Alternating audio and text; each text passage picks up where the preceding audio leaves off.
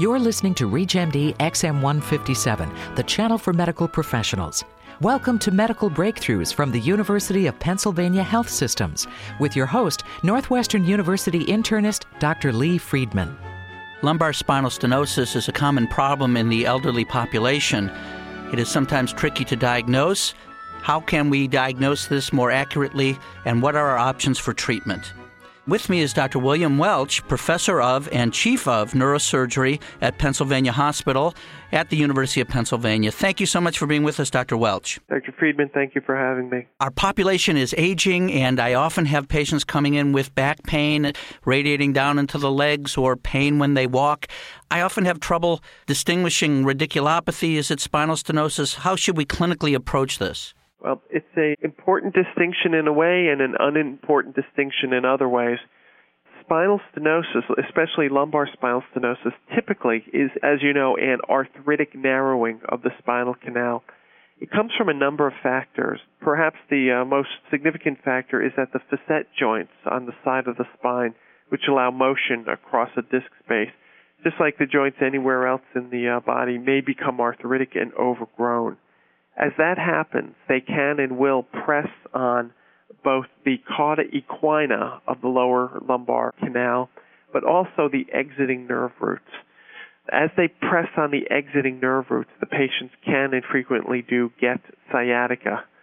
So you can certainly have lumbar spinal stenosis with, that is to say, an anatomic narrowing of the spinal canal with two syndromes. You can have it with neurogenic claudication, that is to say, the patients can't walk any distances anymore, and you can certainly see it with sciatica and both. So both presentations can indicate spinal stenosis. Exactly. On physical exam or on history, are there things that should point us to a neurogenic claudication versus a vasculogenic claudication?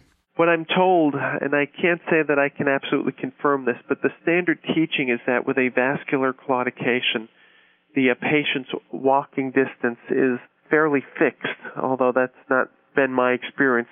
But with neurogenic claudication, the uh, length can vary. But with either, what the patients do notice is that their walking distance is shorter than they would expect it to be. What I do for vascular, if I even believe the patient has vascular claudication, obviously I'll feel their pulses and I'll send them for Doppler studies. What I'll actually do during the course of the Doppler studies, I've seen very rarely this be the case, I'll have the technician do Doppler studies of the lower extremities to generate ankle brachial indices and then make the patient walk until they're symptomatic. And frequently that's a short walking distance. They can just walk up and down the hall a few times. And once they become symptomatic, I ask the uh, technician to repeat that. Mm-hmm. Occasionally you'll find somebody with a vasospastic type of vascular claudication, but that's pretty rare in my experience. More typically, the claudication, especially in today's age when people are smoking less and taking better care of their health. It's typically a neurogenic claudication. And the history I usually get is that the patients will be in their 60s, 70s, and 80s or beyond. They'll tell me 10 years ago they could walk with their spouse for miles nonstop.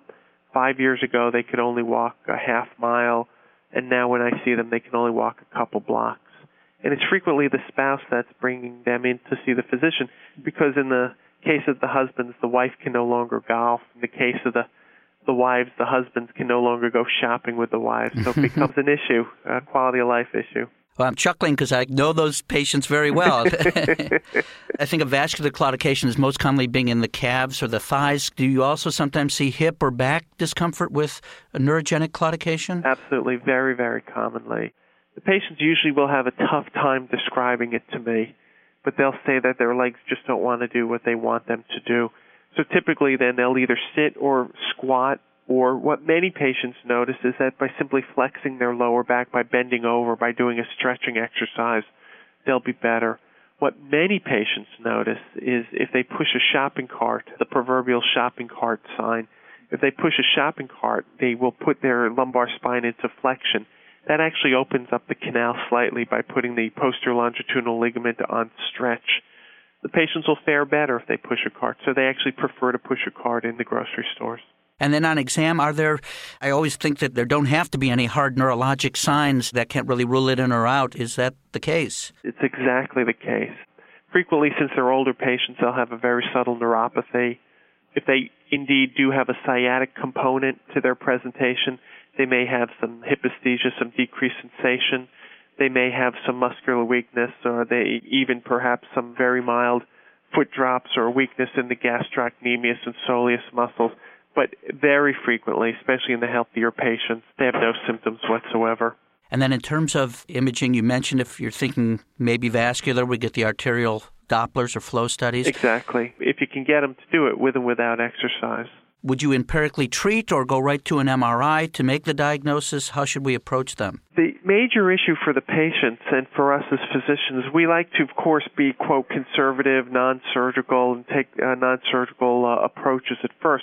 But except for physical therapy in a deconditioned patient, there aren't really good studies that show that non surgical treatments afford the patients much relief in the long term. I like to get an MRI, but obviously patients come to me with the MRIs. Getting plain x-rays is useful too because it shows us if they have a spondylolisthesis or a broken bone or a compression fracture. MRI again supports that as well. But typically I'll uh, I like to see the patients after they've already had their MRI. Once that's done and you make the diagnosis of lumbar spinal stenosis, the question is do you send the patient for epidural steroid injections? We frequently do, but the typical results that I see for many patients is they'll get a short period of relief and then their symptoms will come back. If the patients are quite deconditioned, I will send them for physical therapy that maximizes their uh, physical conditioning and probably helps to shorten their uh, recovery from surgery. But to my knowledge, and I think there are a number of studies that support this, the only real long term effective treatment is surgery, and surgery is usually effective in the patients.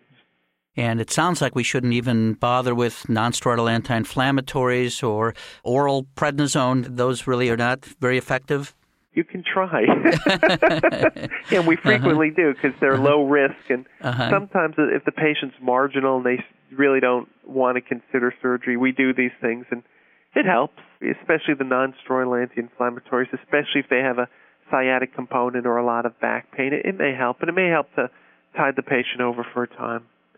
Dr. Friedman, I wanted to point out just the radiographic diagnosis of lumbar spinal stenosis can be a little bit tricky in that we would believe it would make sense that the worse the narrowing of the spinal canal, that is to say, the smaller the cross sectional area of the spinal canal, the greater the degree of symptoms that the patient would have. But actually, there's a very poor correlation coefficient. It's only about 0.6 Pearson correlation coefficient between the cross-sectional area of the spinal canal and the patient's symptoms. So occasionally, we'll have a patient with very little narrowing, but we'll have the absolute classic neurogenic claudication. They'll have no evidence of vascular claudication, and they will benefit with surgical intervention. On the flip side, I'll see patients, I remember one patient in particular who had the worst stenosis I had ever seen in my life.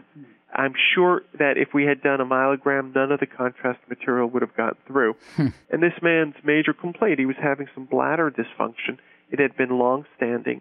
He had no limitation in his walking. He had no strength loss. He had no sensory loss. And he basically wanted to know if you fix this, is my bladder going to be better? And I couldn't assure him of that. So he never had surgery.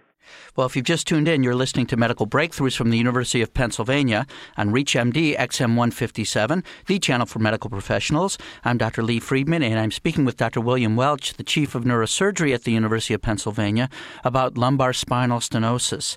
Dr. Welch, tell us then about surgery. What are the approaches that are available and how successful are they? There are a number of approaches available. In general terms, the success as defined by a patient, them telling us that the surgery was successful, it's about 80 plus percent. Now, just before I even go into the surgeries, what I try to clear up with the patient is what are we going to call success? Typically, it's a patient who can't walk a distance.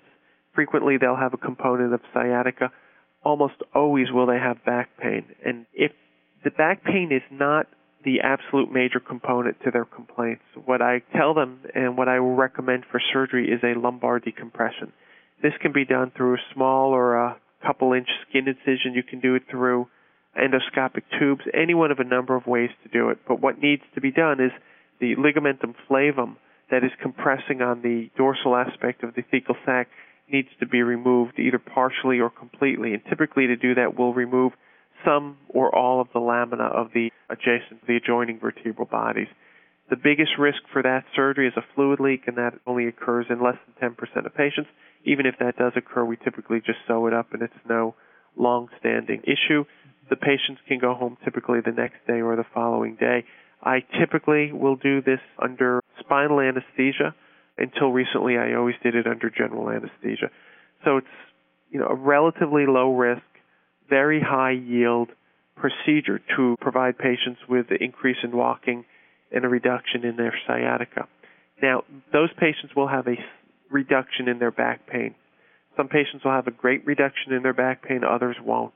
Not quite as reliable for the back pain component. The best we can offer them is to combine that surgery, the decompression, with a fusion. And some of my orthopedic colleagues and some of my own neurosurgical colleagues will do that routinely. Any patient that they're doing a decompression on, they'll do a fusion on. The fusion involves the uh, administration of bone, obviously, typically iliac crest autograft bone, and frequently implants, titanium pedicle screw fixation implants. More recently, we have the available of devices such as Dynesys, which are implants that support the spine but don't require bone harvesting, don't require a fusion, and instead of reducing the movement across the spine, do maintain at least some movement of the spine. And that's a product that I was involved in in a multi-center randomized prospective trial we did in about 400 or so patients. And it came out doing just as well for symptoms and improvement in terms of flexibility? Exactly, compared to fusion. That's exactly right. Well, this is very interesting. Lumbar spinal stenosis certainly is a very common problem, particularly in the aging population that we have. And I want to thank Dr. Welch, the Chief of Neurosurgery at the University of Pennsylvania Hospitals, for outlining for us the diagnostic and therapeutic approach and at least for me, getting me excited about some of the procedural approaches because a lot of patients are very, very limited by this problem. So thank you very much, Dr. Welch. Dr. Friedman, it's never too late to do a neurosurgical residency or an orthopedic residency. oh, I don't know that I have the fiber for that. I'll, I'll leave that uh, to you. I'll, refer, I'll be a good referral source. Thank you. You've been listening to Medical Breakthroughs from the University of Pennsylvania Health Systems on ReachMD XM157, the channel for medical professionals. To learn more about this or any other show, please visit us at ReachMD.com, where you can also register and sign up for access to our on demand features. Thank you for listening.